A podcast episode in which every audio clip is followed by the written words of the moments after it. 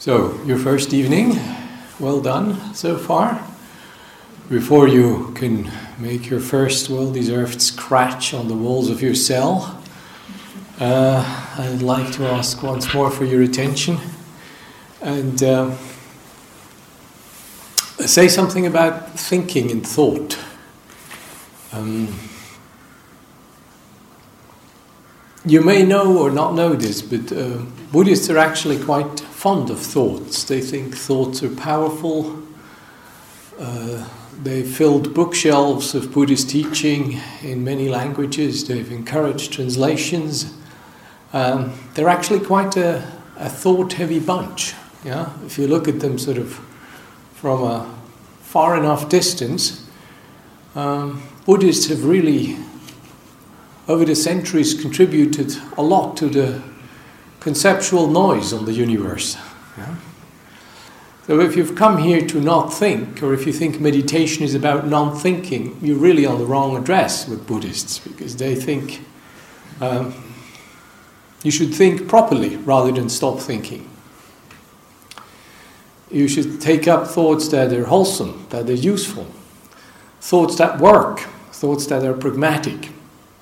And Buddhists through the ages have held various opinions which thoughts correspond to those criteria.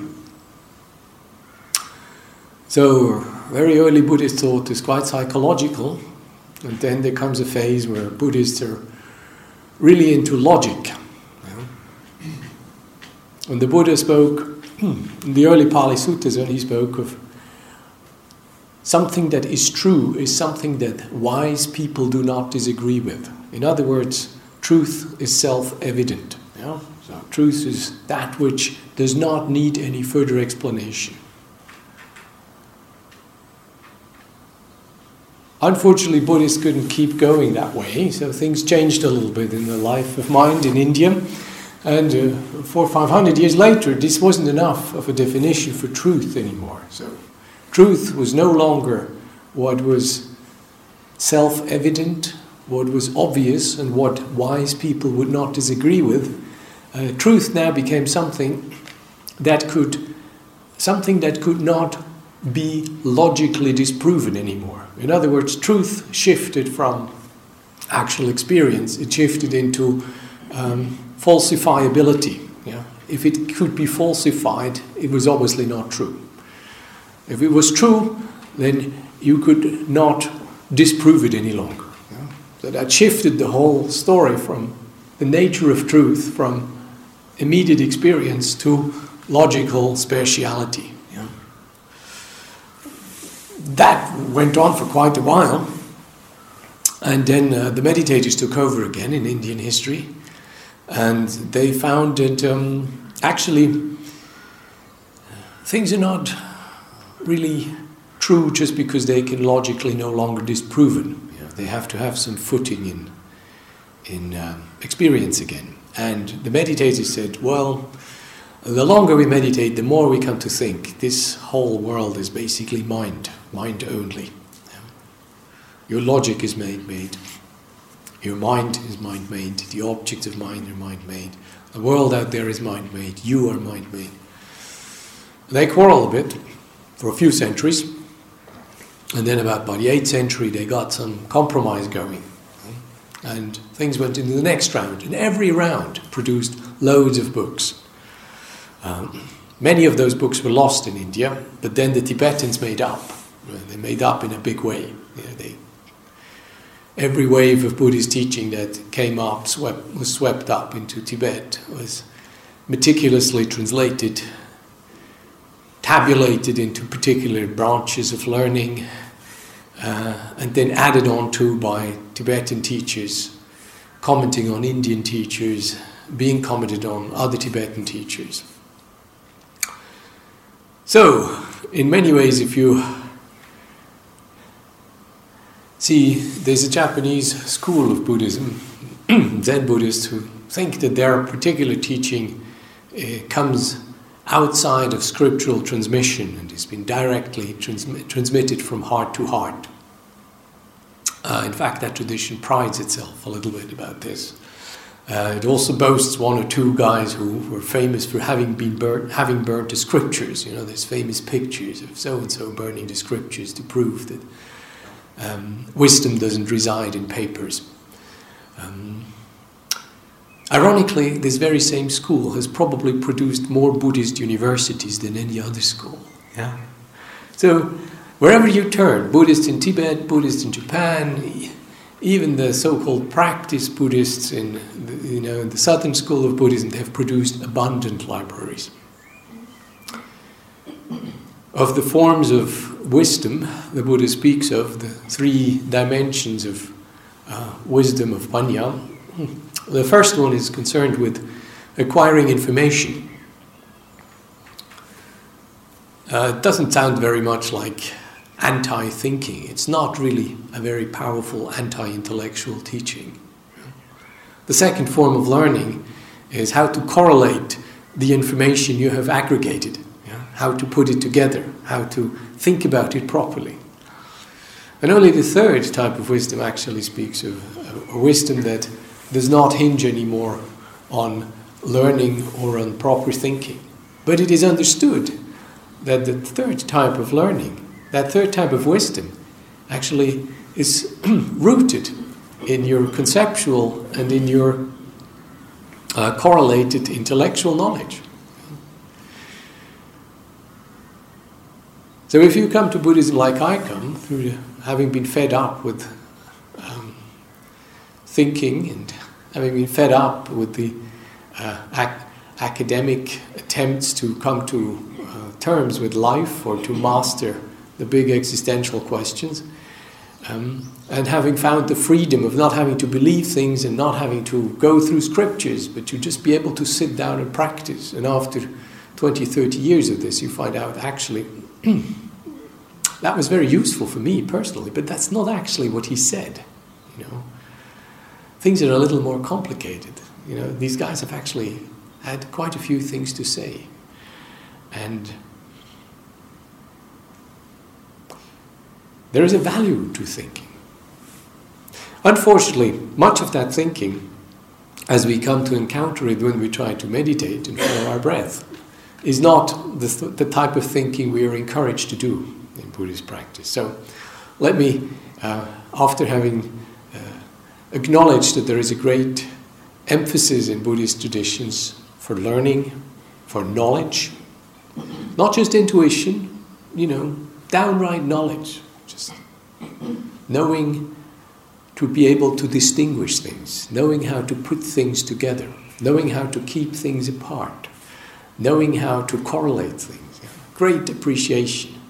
The Buddha was not an anti intellectual. And yet, it was very clear that the thought that occurs in the mind that is not a trained type of thinking, that is not a skilled type of thinking, is detrimental to the capacity of the mind to find stillness and happiness. And one of the uh, tools he has offered is how to pacify thoughts that are of no great use. That's what I would like to spend some time on tonight. I'd expect some of you have complained about thinking minds. Um, I would even suspect that those of you who haven't complained occasionally think when you're encouraged to not think.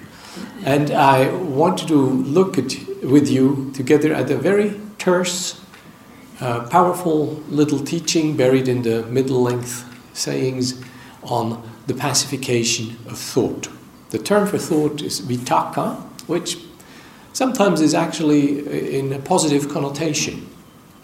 In fact, it's even a jhana factor. You know, vitakka is one of the jhana factors, which leaves one to wonder whether my thinking has something to do with jhana experience or whether we have to redefine that term. We leave that for another evening. What does the Vitakka Santhana Sutta say? It says, it speaks of five different ways of how to pacify thought. and it graduates these five.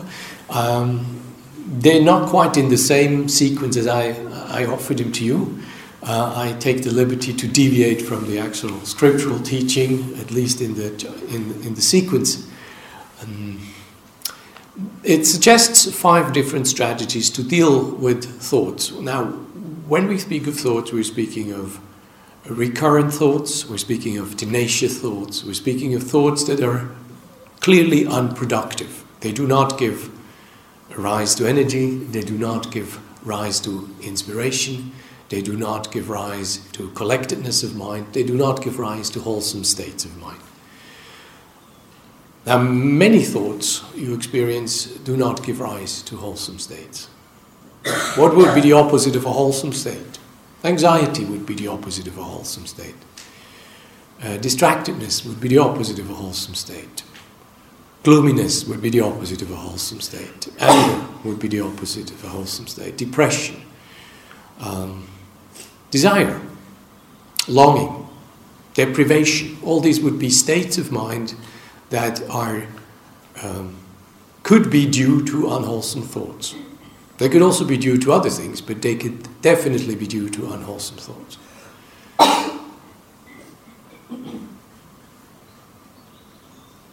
So, if you have any of these distractedness, gloominess, anger, desire, longing, um, gloominess, depression, anxiety, if you have any of this going, worry in your meditation, then uh, maybe some of this is going to be useful.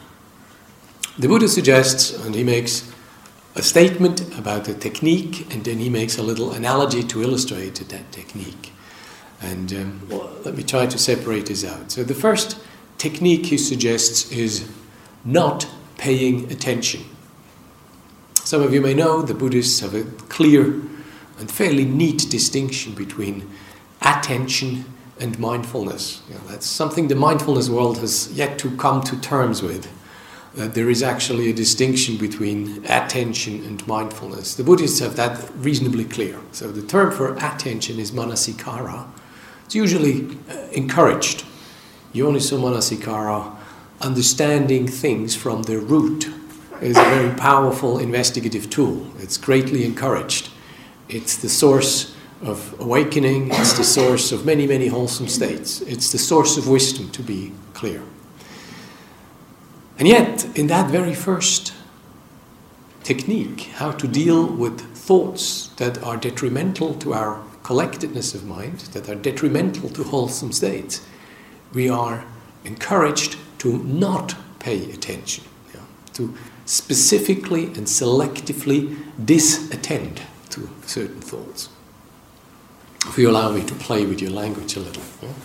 So, not paying attention, and the analogy that we are given for that is as if a person walking along, meeting somebody else, and closing one's eyes. So, not seeing this person. Yeah. Now, that's a very elegant technique. As long as you can use this technique for your thoughts, just kind of they emerge, they come and try to talk to you, and you just close your eyes and do not say hello. You do not shake hands. You do not engage with them. You let them go past. That's the most elegant, the most um, energy efficient, and powerful technique. As long as you can use that, keep using that. I don't know what your thoughts are doing. My thoughts they, don't, they not just kind of occur, they, they want a relationship. The, relationship is they're generally appealing to me. They say, do something. Think me to the end. I'm important. Don't just sit around here. Uh, I'm the last one of my thoughts. You know, bad things will happen if you don't respond to me. Take me serious. Believe me, I don't know what your thoughts are doing, but mostly mine have this kind of appeal character. They want something. And then, you know, you can say, yeah, I hear you. The kind of, you know, you do a nod, a sort of meditator's nod. I hear you. That doesn't mean I believe you. It just, I hear you. Yeah? I acknowledge that you have registered. And the temptation, obviously, is going beyond that. I hear you, and yes, you're right, I believe you. No, you're not right, I prove you why, and so forth. And we're in. Yeah. So, our technique suggests instead of actually entering into debate with that thought, either by believing it or disproving it, by arguing it, by doubting it, by running along with it, by anxiously cowering in front of it, by you know falling onto our knees and praying to it, you know, all these would be types of relationship our thought incites us into. Instead of doing all this, we just close our eyes and wait for a moment. And lo and behold, it goes on the big pile where all, all thoughts previous have gone. See, we all know from experience none of these thoughts have made us happy. None of this, them have, led, have left us really content. Um, whatever they say, none of them has taken us to the end of thinking. The worst ones really tell you things like that. Think me to the end and I will leave you in peace. What we know of thought is they are arising, they have many, many siblings. You give them your energy and they procreate. Like cabbages or like rabbits. It's the rabbit days, isn't it? It's the rabbit season. So, thoughts are like rabbits. They produce more thoughts. Rabbits produce more rabbits. The purpose of rabbiting is having more rabbits. The purpose of thinking is producing more thinking. And the more you think, even clever thought, ingenious thoughts, all this can be turned into doubt. That was a major insight I had when I read one of my teacher's first book. In that says, you know, everything you think of, everything you have learned, all this becomes fodder for doubt. However true it may be, it can turn into doubt at any moment. If your mind is so inclined, every piece of information you have can turn against you. Now, ponder a moment, is this true? If you know a lot about mental illness, you know, you can think here, sit here and think, well, what's that strange? Is this, am I kind of perceptually going off? Is this, you know, is this already pathological? You know, is this, is this just scatterbrained or am, am I actually hatching out the psychosis here, you know? People have gone off on meditation retreats, you know, I've heard this, I've seen this. Is this one of those? Is this the clear beginning of the troubled end? If you know a lot about the, you know, if you're an orthopedic surgeon, you know a lot what can go wrong with knees. Sitting still for hours on end can't be good for your knees. If your knee starts hurting, you know, you have lots of ammunition to think what could go wrong in your knee.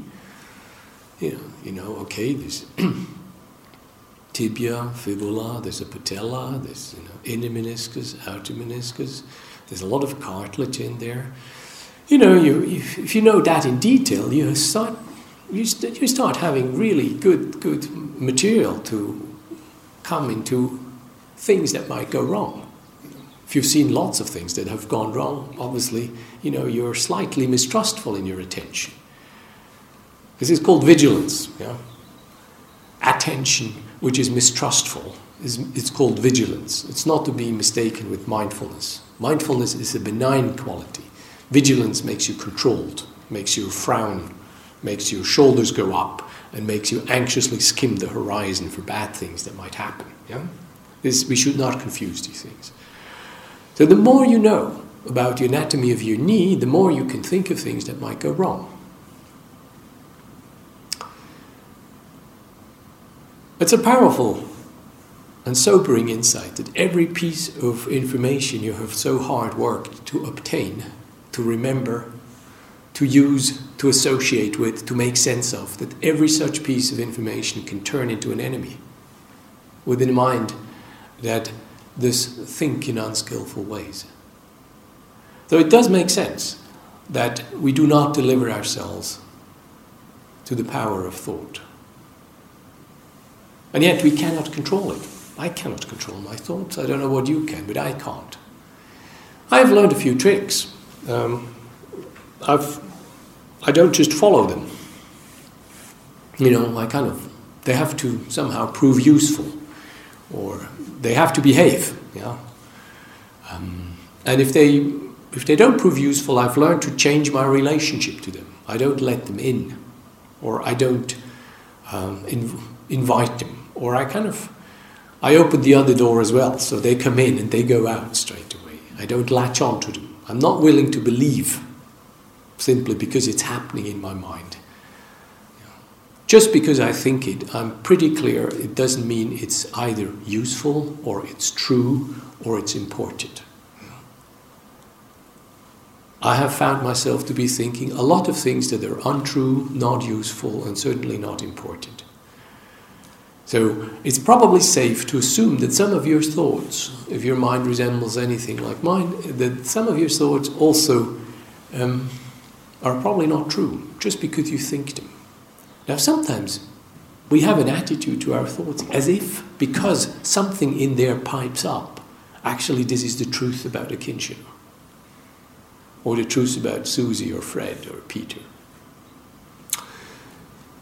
It sounds childish, isn't it? And yet we all suffer from this. We wake up at night and suddenly we find yourself uh, ensnared by all kinds of um, thinking patterns. Things about things which we can't do anything about right now because we're actually lying in bed trying to sleep. But there it is, our future unravels right in front of our inner eyes, and we're planning things, and yet we're not even sitting upright, let alone capable of doing something about the things we think about. So it's probably good to learn a few strategies. Strategy to close your eyes and let things go past is a good strategy. It's particularly effective with things that don't have a major charge stray thoughts that just kind of come, you know, knocking. Some thoughts are like cats. If you feed them, they come around. If you stop feeding, they, mm, they come around, but a bit less often. You know. If you're fairly strict with not feeding they come and check you out once, twice a month. And we can learn to do that. We can learn to be with thought in different ways than fighting them, believing them, following them. These are the most habit we have developed around thought.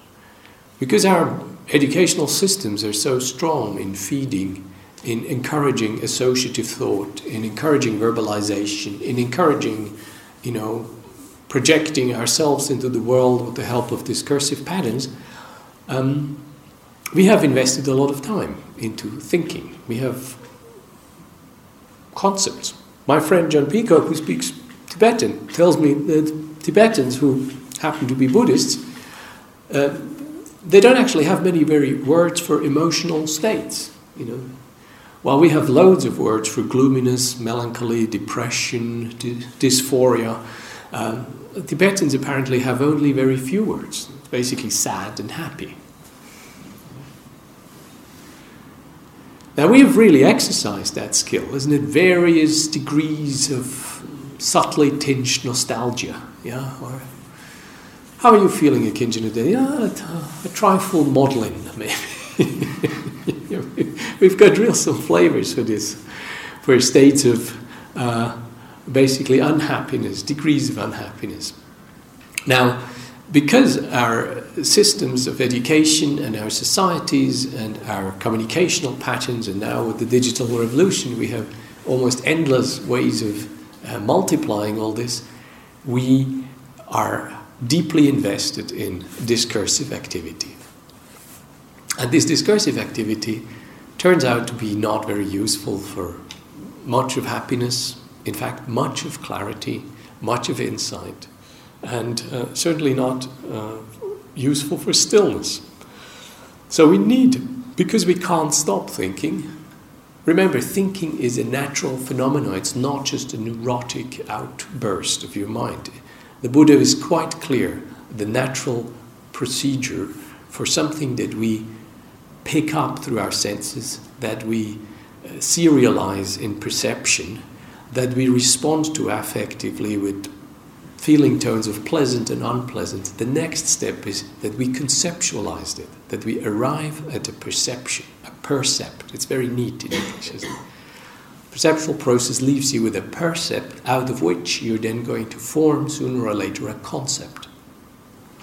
And this is the natural way how the mind works. It's not enough to taste strawberry. We want to know something about the strawberry. First of all, what it is called, where it is from, how much it costs, who is planting them. Yeah? We cannot live in a world where we are just immersed in pure sensory experience. This is not enough. While we seek the immediacy of that experience, and meditation teachers encourage you to say, go to the immediacy of breath experience, for example, this is not enough in our lives, isn't it? We seek meaning. We want a story. We're really into a narrative. We want a story. This story is about me. Me is a character that exists in time. It's a guy who has been born some time ago and hopefully lives a long, full life. And that me somehow moves in time, although it's completely fictional, it's, it's built up of all kinds of constructs sense experience, volitional impulses, um, you know, consciousness, uh, perceptual apparatus that operates. Um, I like to believe that there is such a guy, and I think a lot about him. He preoccupies my mind. It's quite shocking how much I think about myself. I don't know how it is for you, but uh, I remember in my early days of meditation, I acknowledged to myself that 95 of the thing, 95% of the things I would think of in meditation, where I was supposed to not be thinking, was thinking about people. Uh, and a substantial chunk of those people was I. And the real tragic thing is that this guy doesn't exist, you know. I mean, there's something there, I'm not denying there's something there, but it doesn't exist in the way I think about him. On good days, I think he's a very privileged fellow, you know, privileged upbringing, nice life, good friends. Many good things have happened to him. On bad days, I think he's a catastrophe, you know. There he is sitting on his bum, 35 years as a meditator, still getting angry. You know, one failure after the other. It's a miracle that the earth hasn't opened up and swallowed him. Yeah? So, which one is true? I'm pretty convinced neither of them. But still, both of them tell, yes, I am true. You know, this is the real one. It probably makes sense to learn strategies to distance oneself from thinking. So let me go back to the sutta and let's go to point two. Try to use the point one as long as you can it's the, it's the most elegant way. Just see whether it's still there in a minute.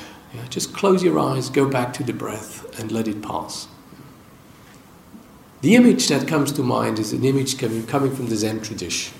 Image is the blue mountain and the white cloud. The blue mountain is the blue mountain, and the white cloud is the white cloud. So the blue mountain does not struggle with the white cloud. It does not try to catch the cloud, stop the cloud, it does not long for the cloud, it does not quarrel with the cloud. The blue mountain stays the blue mountain. Sometimes there are many white clouds, and sometimes there are none. It does not snigger at it. The cloud is moving, and the mountain is remaining. The two are different. The mind is quite similar. The mind and its objects are dissimilar. If the mind is very turbid, if it is very confused, if it is very high pitched, if there is pain or volume, intensity, distractedness, strong emotions, then the water is muddied. Imagine that water in a glass. If we put that glass still for a moment, and after a while, the sand or whatever is in that water starts to fall to the ground. The water becomes more and more clear. The same holds true for the mind and its objects. If the mind objects are many and are moved around fast, then it feels like the objects in the mind are actually the mind. But they just obstruct our vision to the ground of the mind. If we wait for a moment, the objects start to separate out, and we recognize the mind is not its objects. We've, we've We've mistaken the objects of mind with the ground of mind. That's what's happening. If we do a lot of thinking, then it feels like when we turn inward, all there is is thinking. I can't feel a breath because there's so many thoughts in there. Somebody said today.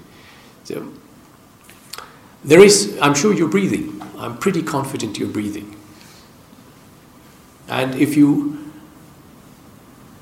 reframe your attentional focus away from the thoughts, you will find your breath. You don't have to stop thinking. All you have to do is to look in a different way and maybe to look elsewhere. Now, one of the challenges with reframing attentional focus is we are geared to attend to thoughts. Because we are geared to attend to thoughts, it means that our attention already anticipates phenomena of experience that resemble thoughts. In other words, they are reasonably sharp, they're reasonably flitting, they say what they mean, and they move, they connect. Yeah. Now, we've decided to not look at thoughts or not be giving our attention to the thinking process. Instead, we want to feel the body. Let's assume we have made this decision. So we shift the attention away from the thought corner to the body corner. But still, we haven't reframed our attentional focus. We're just looking in a different place. But our gauge, our mesh, our attentional mesh is still geared for thoughts. Now we're looking, trying to find body sensations with the same gauge with which we were dealing with thoughts. It means that we just won't find anything clear body sensations are not very clear often. Yeah? Some of them are quite diffuse and amorphous. They don't flit around, they're very slow. Most of them are. Um, they're not very declarative. They, do not, they don't talk to us, they don't have a story. Yeah? So it's not enough that I have to stop looking at thoughts and start looking at body sensation. I have to actually look in a different way. I have to reframe my attentional gauge. Yeah?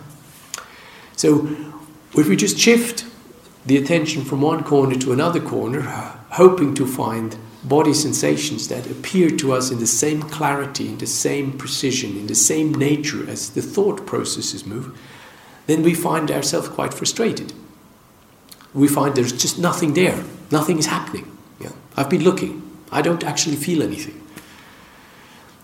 I keep having people who tell me that they don't feel body sensations. And then I ask them, mm, you know, very simple things. They say, I get annoyed. I say, well, where do you get annoyed? Tell me more. I say, well, it's kind of here. You know, I say, ah, what, what are you feeling there? Tell me more. They say, finally, it turns out they feel quite a lot, but somehow they have decided this doesn't count. Yeah? These are not proper body sensations. This is just some stuff I feel, but it, it's not what I'm supposed to be feeling.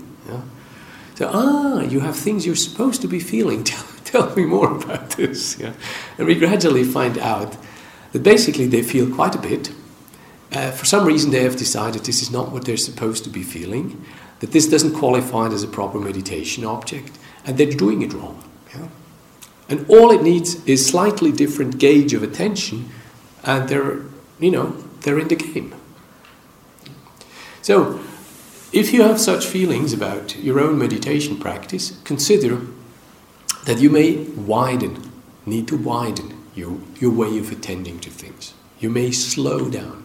If you're interested in body sensations, you need to slow down the way you attend to things. You can't just take it by the gauntlet and say, hey, who are you about? You know, are you true, or are you not? That doesn't work.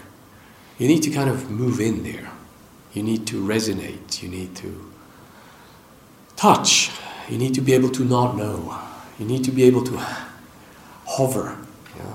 I love that word. Just go there and hover. Yeah? It's, um, beautiful image.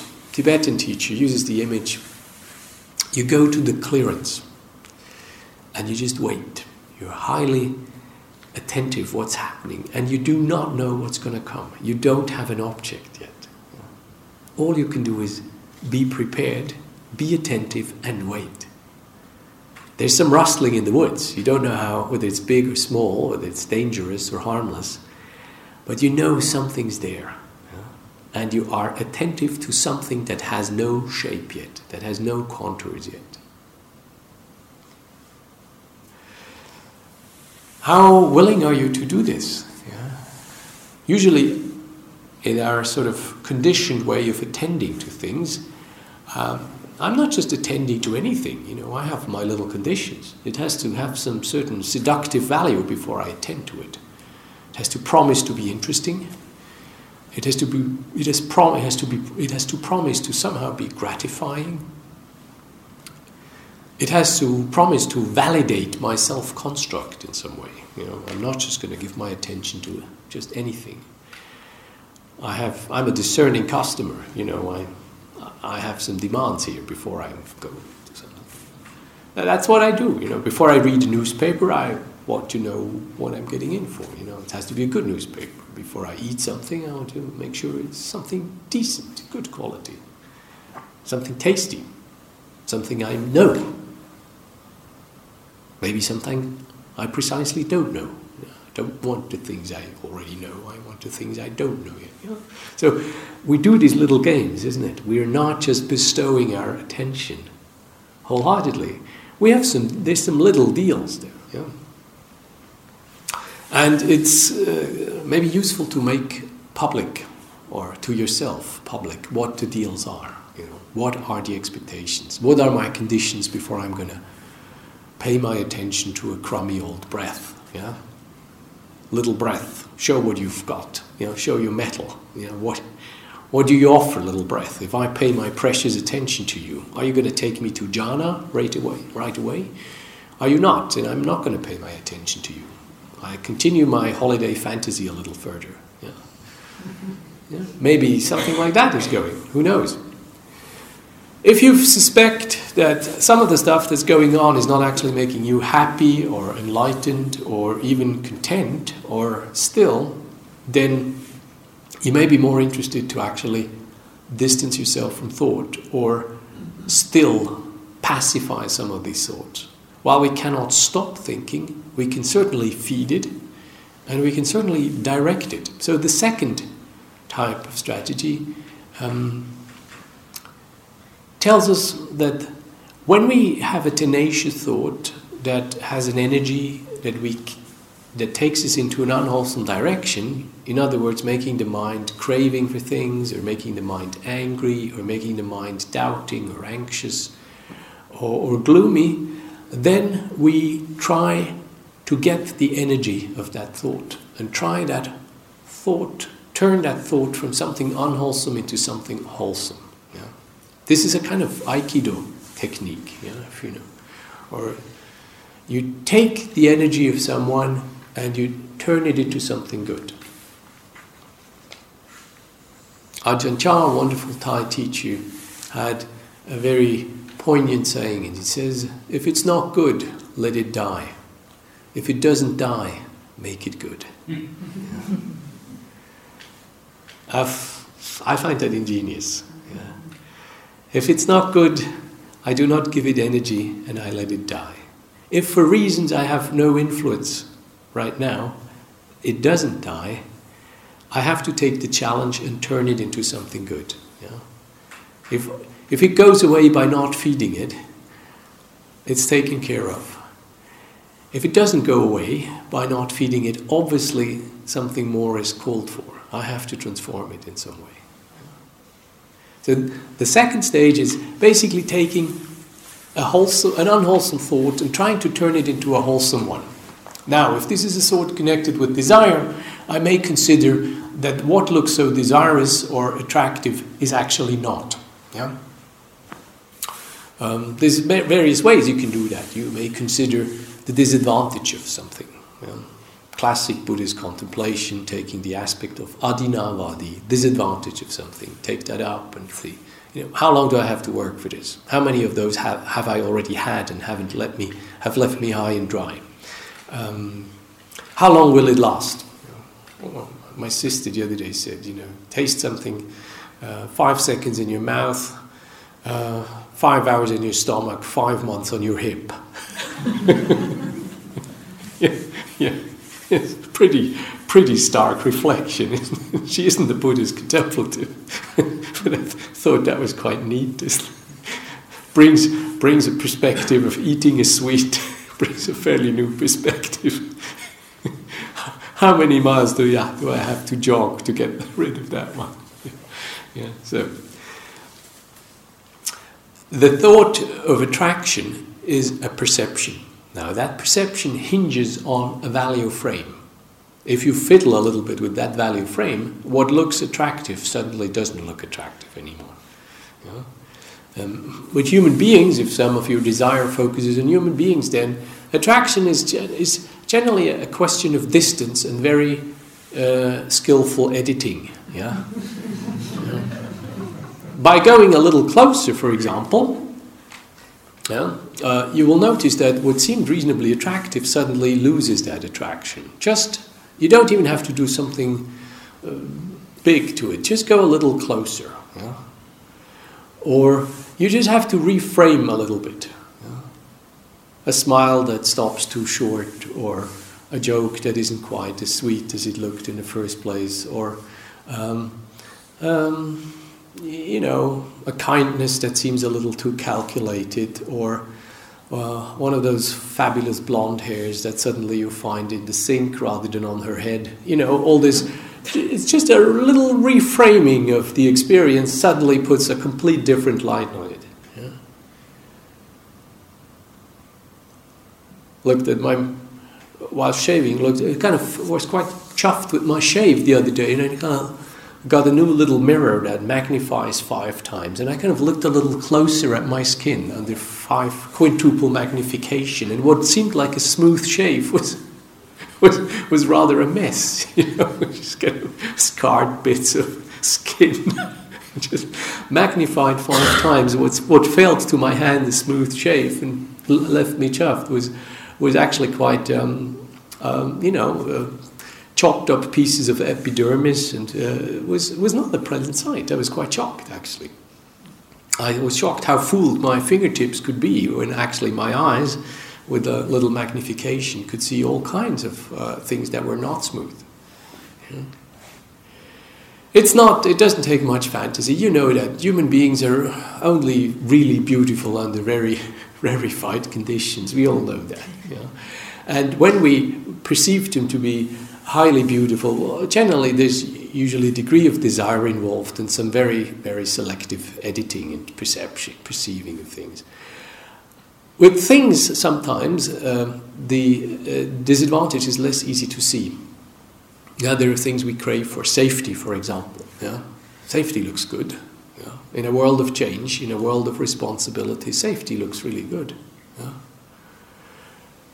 Uh, we, we need it, you know, developmentally we need it. We need things to be safe. Things are not safe, we all know that, and yet we need it. Yeah, we're really in a bind there. You know? If we're responsible, we, we have a job to make things safe for people who depend on us, kids or employees or novices or who knows what. Yeah? If we're having people who depend on us, we have a, a responsibility to make things safe. I feel responsibility to make this safe for you, in fact. You may think, I'm here to teach. Most of what I think is and what I think about is making things safe. While you think I'm going to rehearse my talk, I'm actually going out there to check whether somebody's replaced that damn light bulb, which was dead last night, so that you don't stumble out of here tonight. Yeah, so my concern uh, is making things safe for you. And I'm sure you make things safe in your life for other people. We all do that. So we need safety. It's good to look for the safety of things, and yet we know uh, the things that our happiness depend on can't really be made safe. We could look after our health, but that doesn't stop our friend from getting a diagnosis. Uh,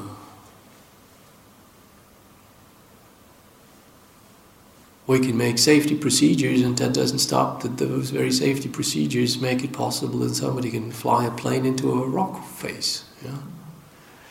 Um, there's no way you can make things safe against people who are not willing to make things safe for themselves. So, Safety can look really attractive. And yet, are we not happy? People who are safe are not necessarily happy. I come from a country where things are quite safe, and uh, you know, an over average degree of people are unhappy there. Switzerland doesn't look good in terms of you know the standard ratings for uh, societal happiness. If you look for adolescent suicide, depression rate, pharmacological consumption, what people what people re- self-report how happy they are. Yeah. And so safety, attractive as it may seem, uh, is not actually a guarantee that it feels good when we get it. We may feel constricted. We may feel bored. We may fall asleep in parts of our life and lose vitality and meaning. So, how do, how do I look? I may look at this, I may look and think, well, the things that I worked so hard for have not actually delivered. I may reframe some of the stuff that I, I have maybe obtained after much sweat and labor and see and ascertain that they have not given me what I have expected they would give me. Safety is quite okay. Strawberries are quite okay. If I expect happiness from either strawberries or from safety, I'll be let down. There's no doubt. Strawberries can be very good at being strawberries. At make, giving me fulfillment, they're not very good. Five seconds.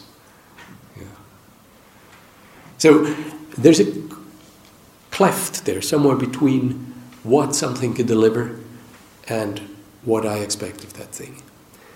This contemplation, the disadvantage of something, lets me acknowledge some of the discrepancy there. Sometimes it's, per- it's useful to um, investigate into the amount of effort something that is needed to obtain something, or the amount of fight that is needed to defend something, and it looks a lot less attractive.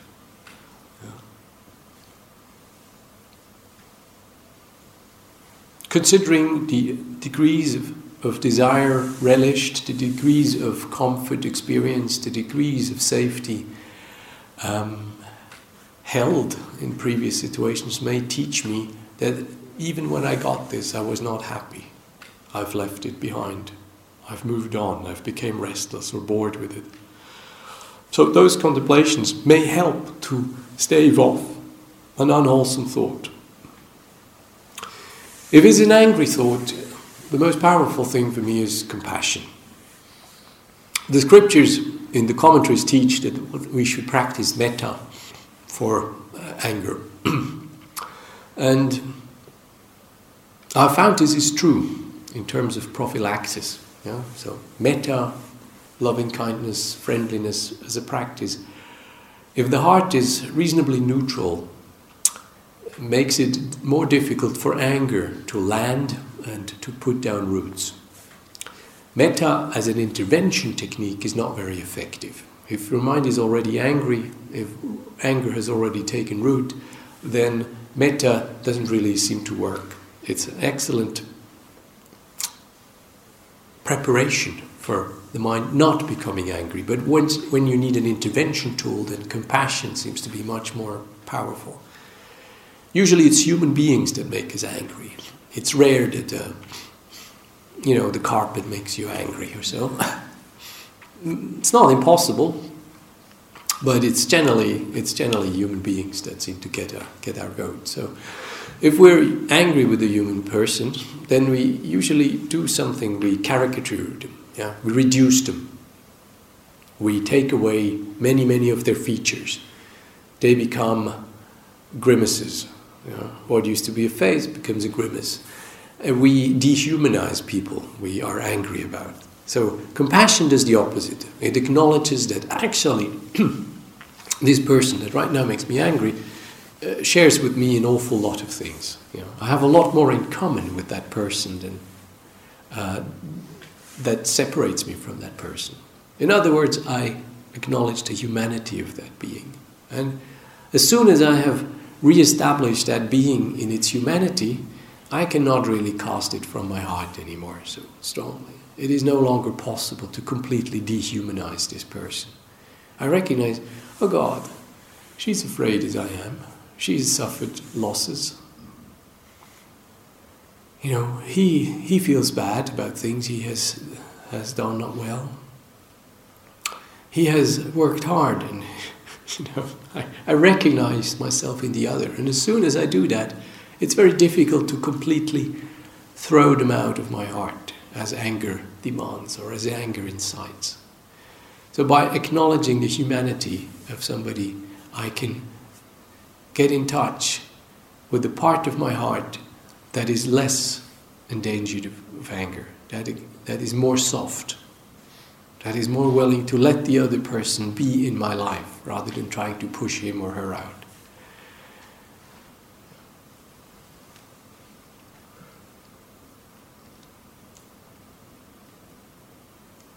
The third tool is interesting.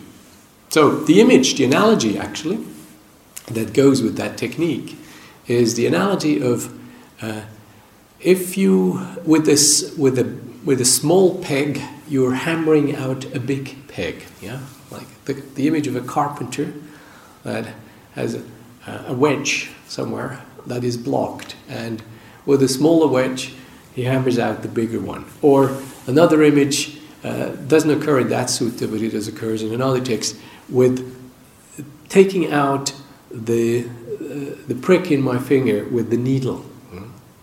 So something that is quite similar to that which injures me. Uh, is it a pin? Probably a pin. Huh? You remove that which is foreigners to your body with a needle. Yeah. Splinter. Splinter. Thank you. Yeah. So the splinter in your, in, in, in your finger, you remove with something that resembles that splinter. Obviously, you remove it without putting in the pin. Yeah, So, the third of the strategies is an interesting one. It's um, let me start with the image. The image is saying, um, as if a young man or a young woman, fond of adornment, were to go to a feast and wanted to beautify himself or herself.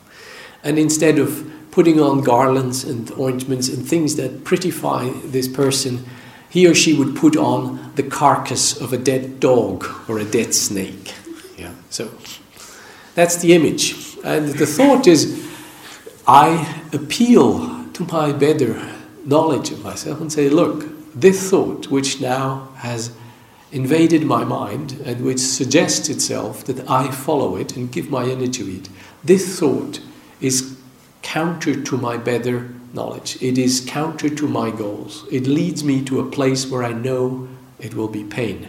It leads me to a place where I know there will be shame, there will be no happiness to be found. If I give myself to that thought, if I allow my attention and my energy to be preoccupied with that train of thought, I will land in a place where I'm not going to be happy. I don't know how it is with you, but my mind is not very original. Many of the thoughts I, I feel are coming up. I know pretty well where they beach me, you know, two minutes later. You know? It's not difficult to see where they go. Some of them will take me to some uh, familiar old grumpy spots. Some of them will take me to some forms of desire and longing that remains unfulfilled. Some of them will take me to some gloomy areas. Some of them will make me doubt and leave me helpless. Many, many of my trains of thoughts I have ridden many, many times. I've rode on many times. So, contemplating that, giving my energy to this particular train of thought takes me to a place where I do not want to go. Yeah? It's quite motivating to, not, to actually abstain from boarding that train. boarding the train to Grumpy Land boarding the train to uh, uh, Tristania or boarding the train to some um, you know shine, a beach where I where I'm kind of helpless. And with with some practice, when you look at some of the recurrent, the cyclical nature of some of your thinking, you recognize I've done this many times. I've thought this. I've you know I've followed this track. I've I've, I've honed his neural pathway quite a bit. I'm not going to do this anymore. Thank you very much. I take the, I wait for the next one. Yeah. And just by saying so, this one goes past. So I think that's a, that's a very powerful method. It, it appeals. Yeah. You, it, you appeal to your better knowledge. You appeal to another part of your mind which has an experience that we sometimes displace. We displace what we already know. We know a lot more than we admit to. Your mind knows a lot more. Your heart knows a lot more than you admit. When we're hard pressed, we shrivel to a small part of ourselves. We all know this. Yeah? If this mind is capable of happiness, why am I not permanently there? If I know how to find energy, why am I bored? Why am I sleepy? Why am I uh, listless? Yeah? We all know that we can be vitalized. And we forget. Yeah? We forget. So we appeal to ourselves, to that, to the wider part of ourselves, to the deeper knowledge of ourselves, and say, look, you already have done this. You know where this is going. You don't need to do this again. It hasn't delivered. It hasn't made you more true, more real, more free, more happy, more loving. How about just take another in breath and let that train go by? So that was strategy three. Strategy four is a very psychological one. Let me start again with the analogy first. It is it is a man who is running, and while running, he, th- he thinks, Oh, I'm running. How? How if I was running a little slower? Yeah? And then he starts running more slowly. Yeah? He thinks, Well, I'm still running. Is it possible to just walk? How about if I just walked? And then he just walks. And then he walks and he thinks, Well, maybe I can walk more slowly, and so forth. Yeah? You get the picture. So it is an acknowledgement of what I'm doing. It is an acknowledgement of my own contribution to the process that I, right now I feel is unwholesome. I'm trying, while I can't stop this by order, I can gradually start to wean my mind away from this. I can gradually influence this. Sometimes I can do this by making fun of it. Yeah? So you can just you have a, an average little grumpy thought, and instead of just following an average little grumpy thought, you dramatize it. Yeah, you make it a big statement. Wrong type of jam in the morning breakfast. Things cannot continue that way. Yeah.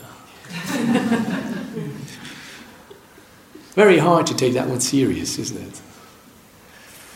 one fifth of the world population in hunger, one third, you know, qualitatively malnutrition, suffering from qualitative malnutrition. God knows how many, you know, one and a half million refugees in, from Syria and Jordania alone. You know, and I'm I'm going to make a fuss about the wrong type of jam on my breakfast plate. Come on, yeah, it's very hard to take that one serious, is it? So sometimes taking the earnestness out of it by making fun of some of this I used to, I had a, I have a dramatic mind, so I, I do this a lot. I, I kind of change voices, you know. I kind of, sometimes you, you hear your mind, you understand where things are coming from, not by listening to your thoughts, but actually by listening to the voice which speaks in that thought. Know? So, some of them are moaning deep from below the kidneys, kind of moans, you know, and you listen. Would I believe a voice that speaks like that if he spoke on the radio or if he, you know, if he, if, I was on the counter somewhere and he spoke to me that way? Would I give my attention to this? Would I give my credence to this? No, no way. Yeah. Where somebody are complaining or angry or, mm, you know, whinging, or you, you hear the sound behind the thought. And you realize if somebody spoke to me that way, I would immediately spot where this is coming from you know, this is grumpy from Sevenoaks, or, you know, this is anxious from anxious from Petersfield, or you know, something like we would immediately spot the emotion behind that thought. And by doing that, suddenly it takes the credibility of the thought away. It takes the credibility of the message away. And uh, obviously, also the charge of that thought is lost. So while I'm not able to completely stop it, maybe I'm able to, you know, just shift the direction a tiny bit. In Aikido, you don't block people. You just kind of move aside and then you do three, three degrees of deflecting a movement. Three degrees is way, way enough, you know. You don't need to actually block the whole movement and stop it. You just move aside and you just, just a tiny bit. That's enough. It goes past you. So the same with thoughts. You don't actually need to stop it and blot it out and make it never think again. Yeah, there's no need to do that. It's hard to do um, and it's unhealthy. But you know, just let this go past. You know, thank you very much. No, I'm not taking it. Yeah, and it's gone. So we're getting more dexterous with dealing with thoughts. Number four, strategy tells us to exert whatever influence we can have on that thought and acknowledge our contribution in this. This all does not take place without our doing. Yeah? Even if what we think is highly undesirable, something in there has to do with our doing. Yeah? If we can do it, then we can also do it differently. We may not be not doing it on the spot, but we certainly we may be able to unhinge it a little bit. Yeah? And once we have only a little bit influenced it, we're out of the helplessness. Yeah? We're out of the victim position. And much of our struggle is not just against the thing that is unpleasant, but it's against feeling helpless, feeling victimized by patterns of experience, patterns of habit, um, situational and psychological. So, strategy number four asks us to own up. What is my influence in this, and can I exert that influence to somehow alter this?